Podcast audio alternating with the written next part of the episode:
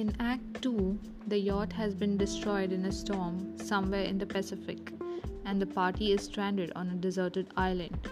The pompous Loam tries to assume leadership of the group. After all, he has the highest rank, but his practical skills are few. Crichton, on the other hand, is resourceful and practical. His survival skills mean that he soon assumes command of the party. At first, the other aristocrats resent Crichton since he does not believe in social equality. He is happy to wield his newfound authority. Ernest Woolley, Loam's nephew, clashes with the butler over his obsession with crafting witty epigrams. When Crichton becomes the leader, he dips Ernest's head into a bucket of water for every epigram he makes in an effort to cure him of what Crichton considers a bad habit.